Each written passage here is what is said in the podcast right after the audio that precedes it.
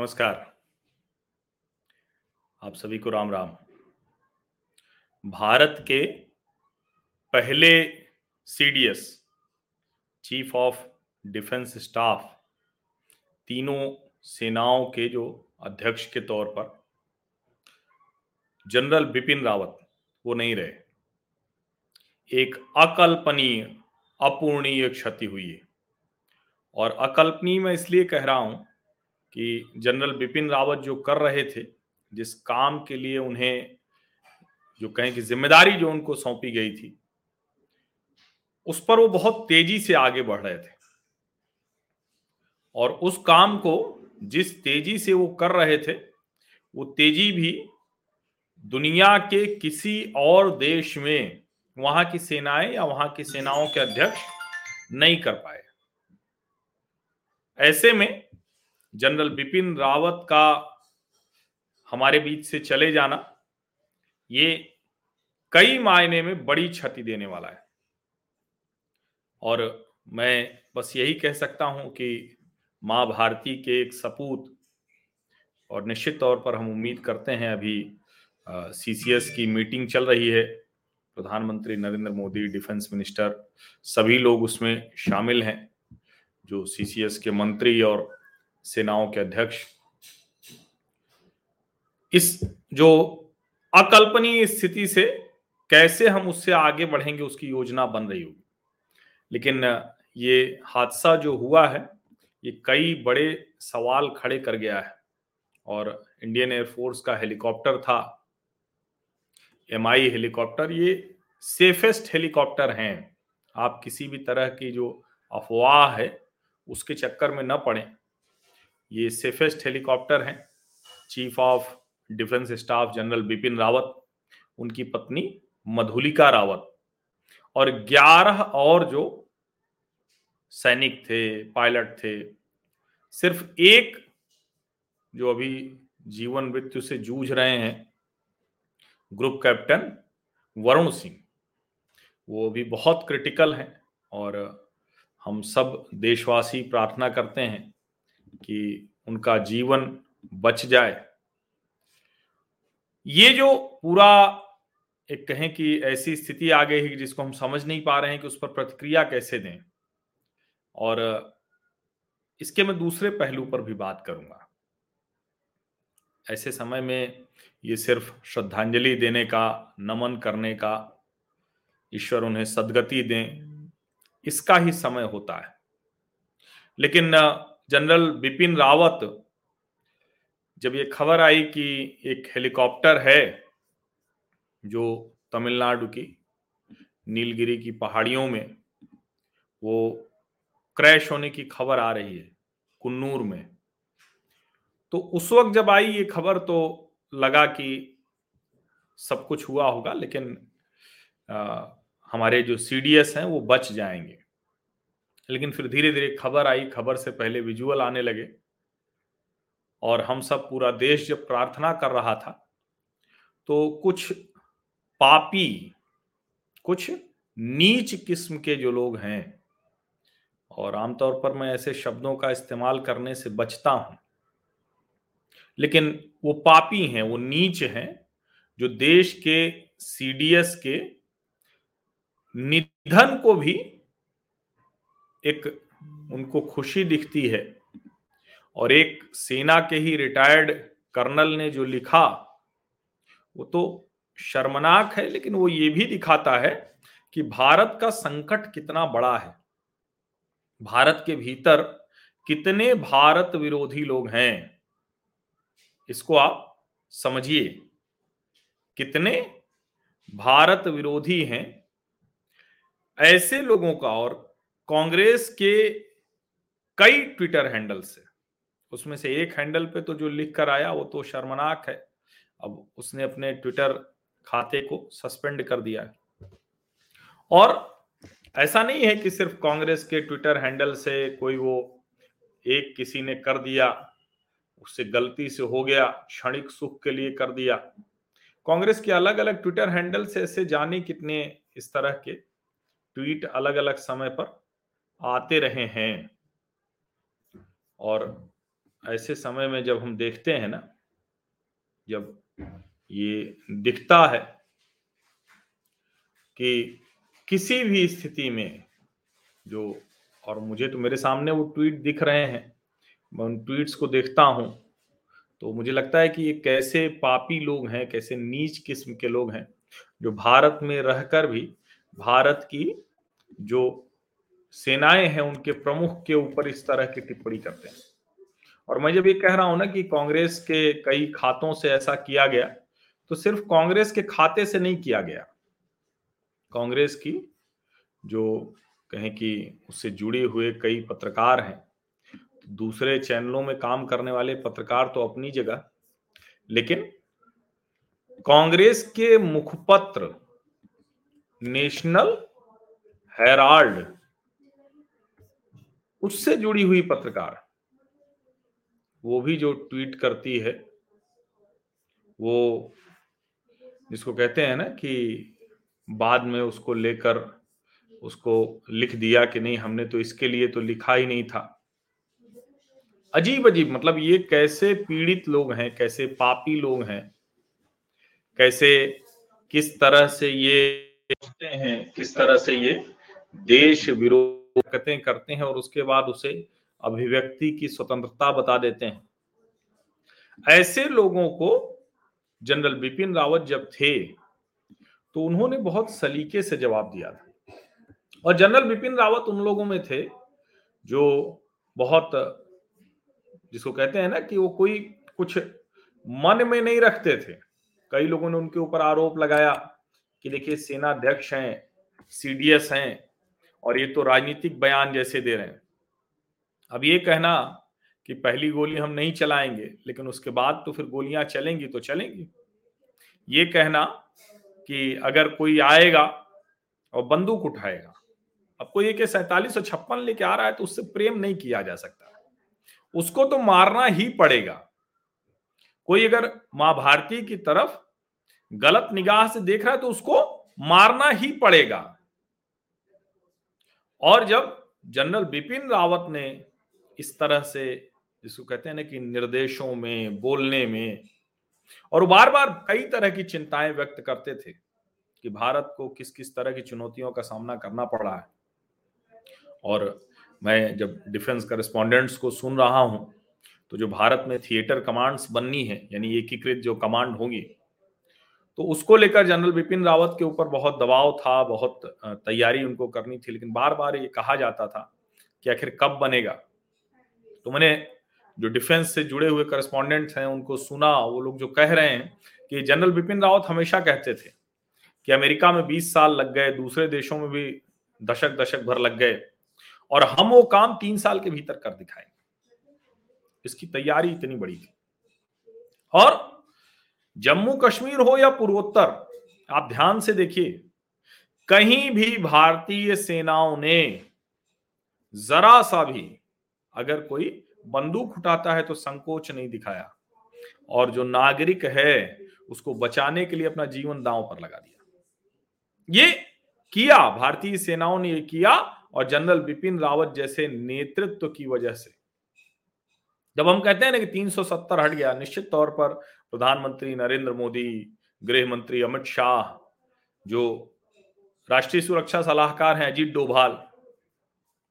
लेकिन सेना के जो नेतृत्व करता होते हैं, उसमें चाहे तीनों सेनाओं के अध्यक्ष हों या फिर सीडीएस हों, इनकी भी बड़ी भूमिका होती है।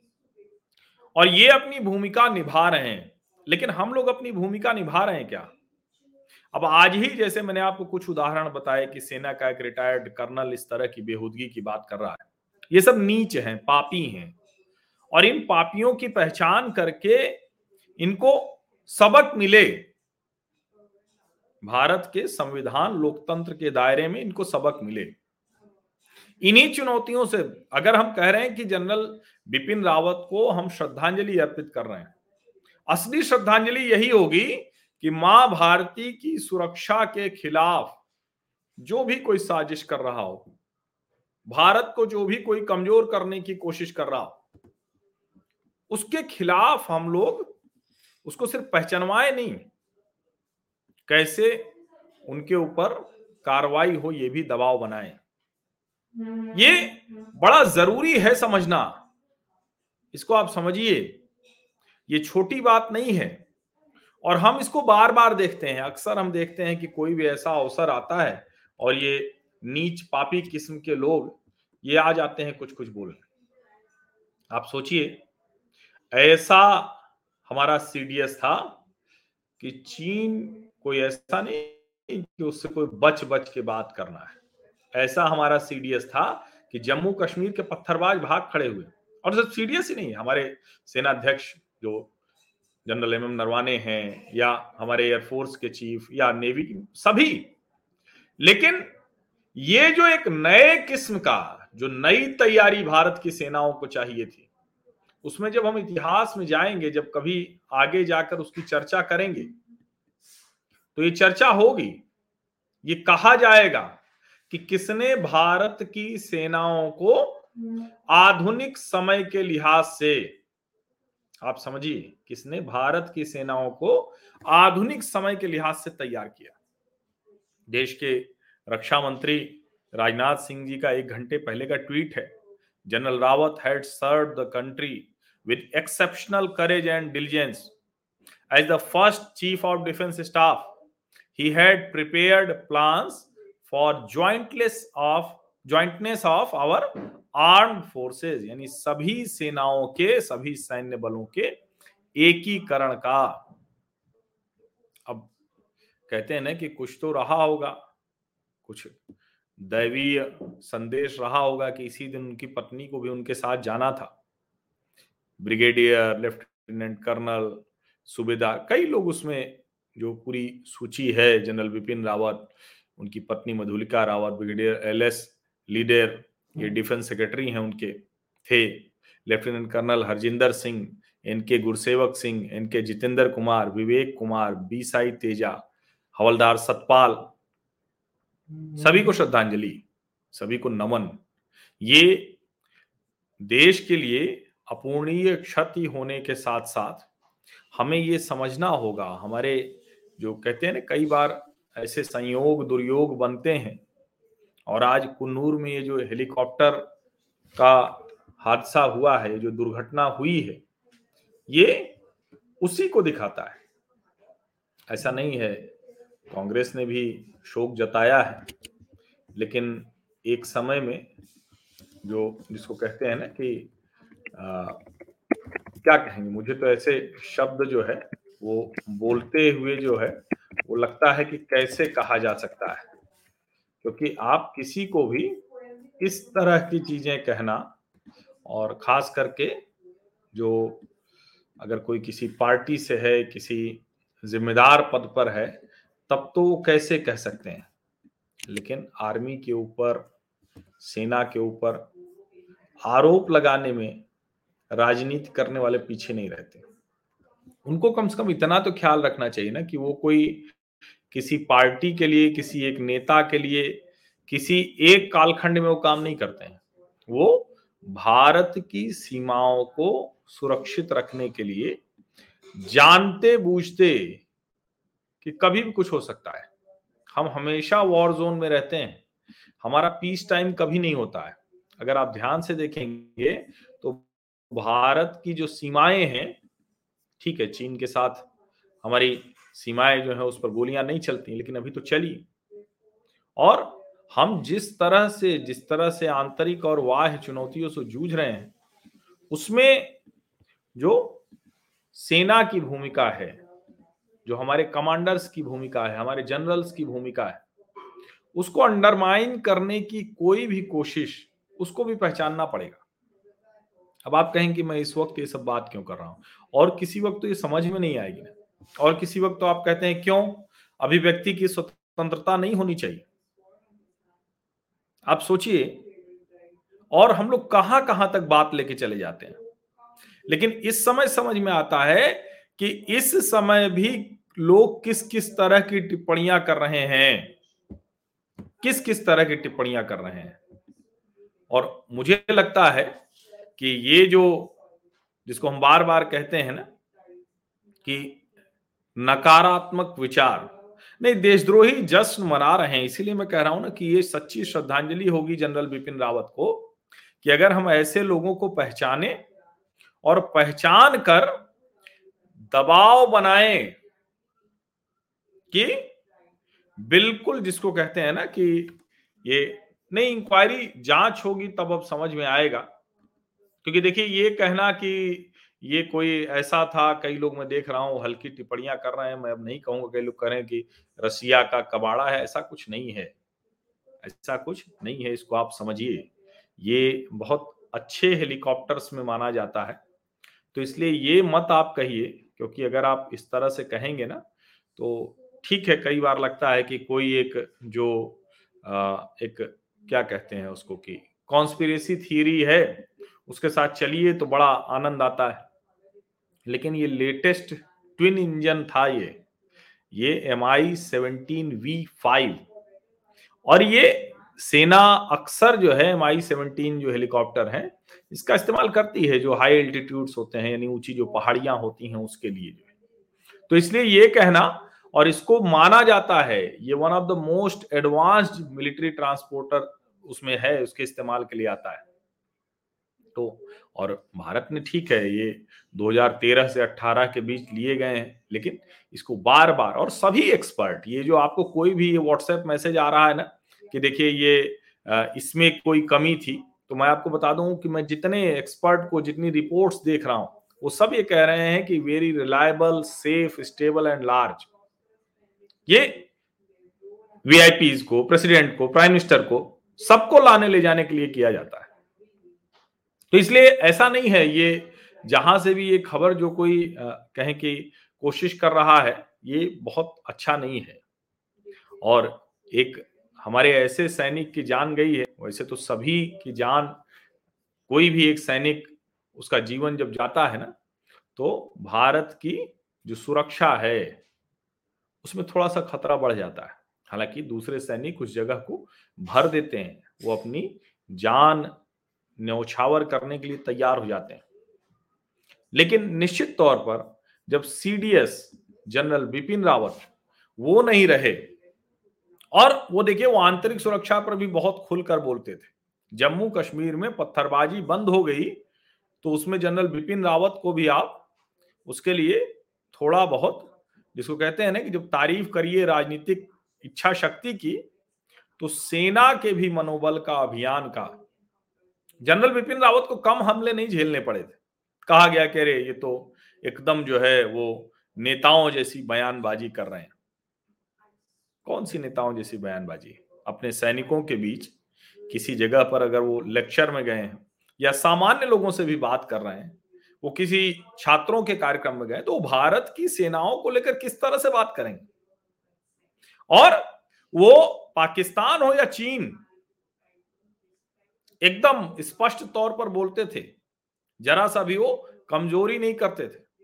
तो हमें भी बहुत स्पष्ट बात करनी होगी।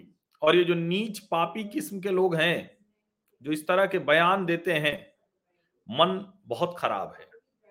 मैं कह रहा हूँ ना, मैं इस तरह के शब्द नहीं उपयोग करता हूँ।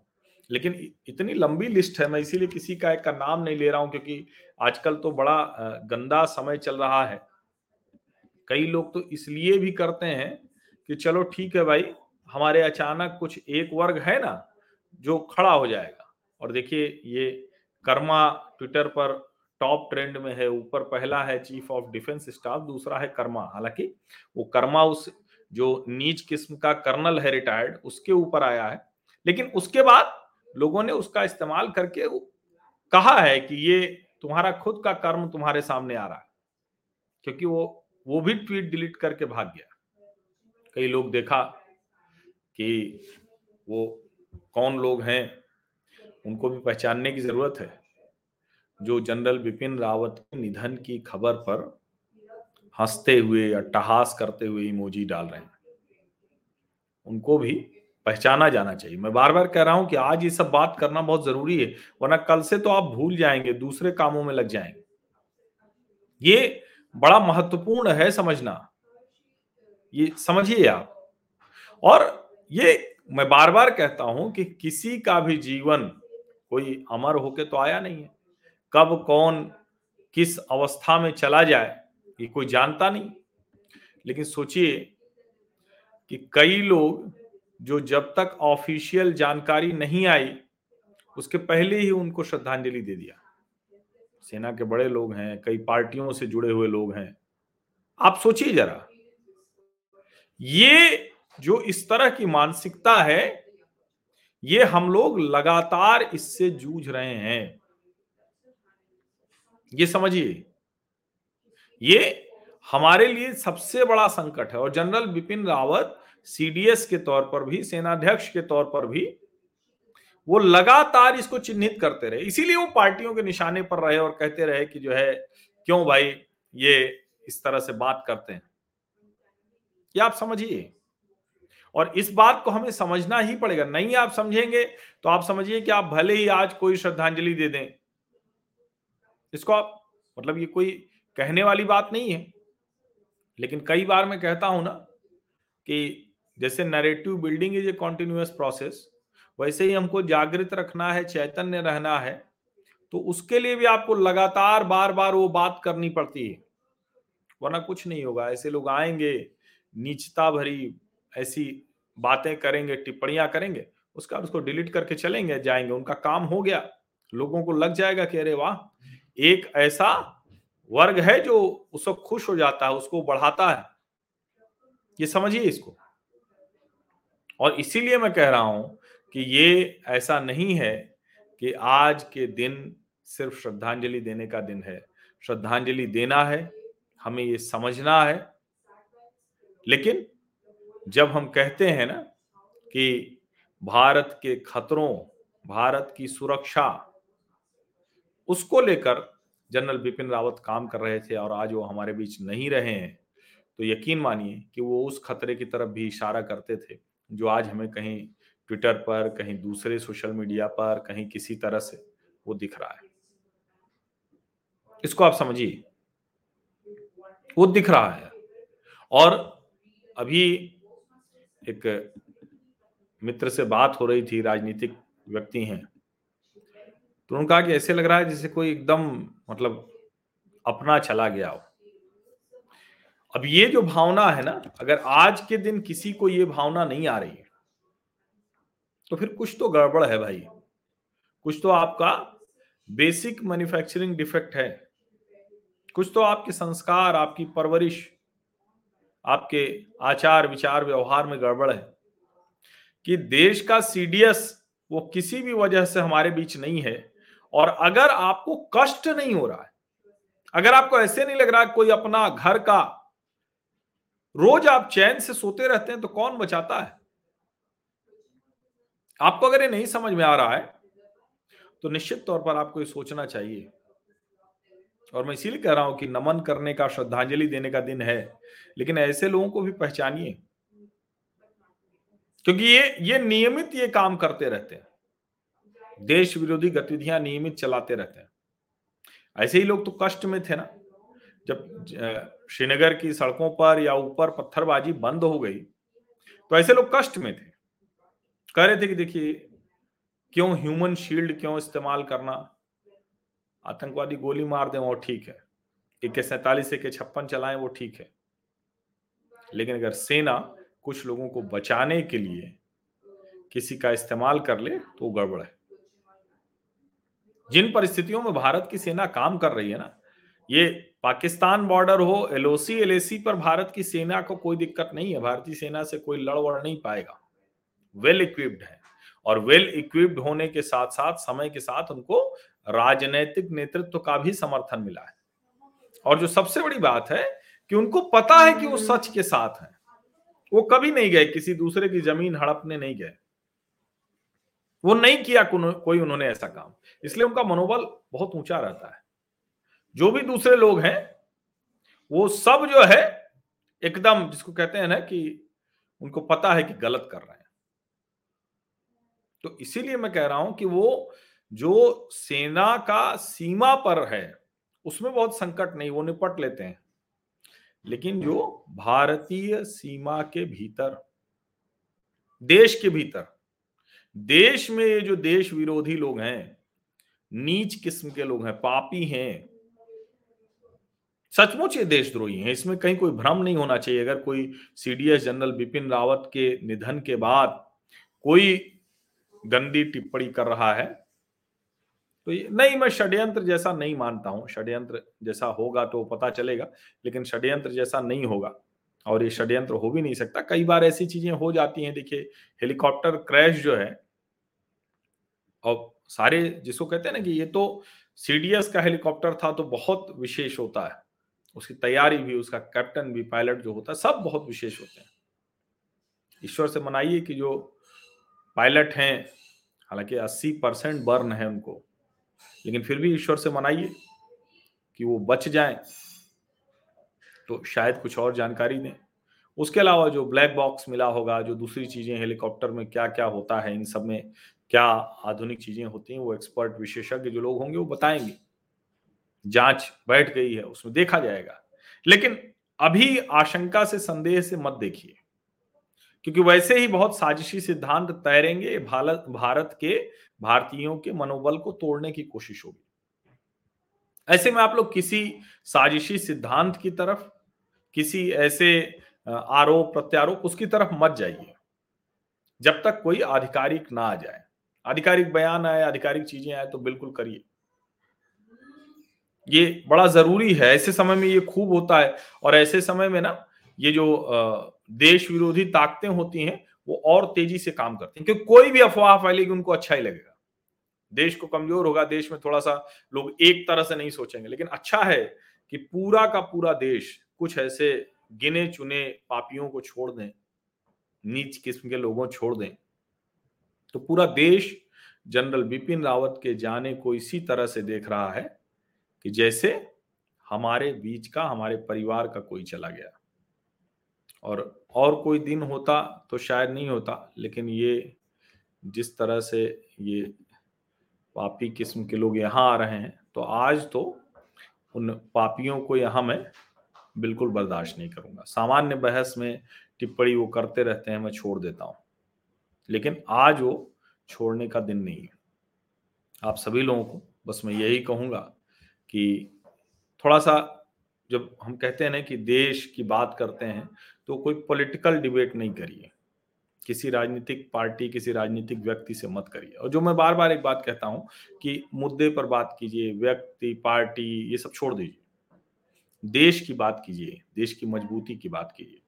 और ऐसे अवसरों पर हम जब भावुक अवस्था में हैं, उस समय ध्यान से सोचिए कि हम जब भावुक अवस्था में नहीं होते हैं तो हमें क्या ये सब ध्यान में आता है क्या?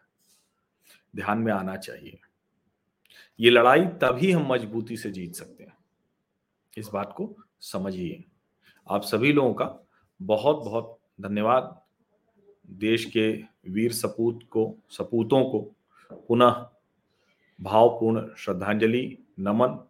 हम उम्मीद करते हैं कि जो सपना जनरल बिपिन रावत पूरा कर रहे थे थिएटर कमांड को तीन साल में पूरा करने का, उसको हमारे जो दूसरे सीडीएस आएँगे, हमारे जो सेना प्रमुख हैं, हमारे जो जो भी हमारी सेनाएँ हैं, उससे जो जुड़े हुए लोग हैं, वो सब उसको पूरा करके दिखाएँगे। और ऐसे लोग जो देश विरोधी गतिविधियों में लगे हैं, उनको चिन्हित करके दंडित करेंगे। यही असली श्रद्धांजलि होगी।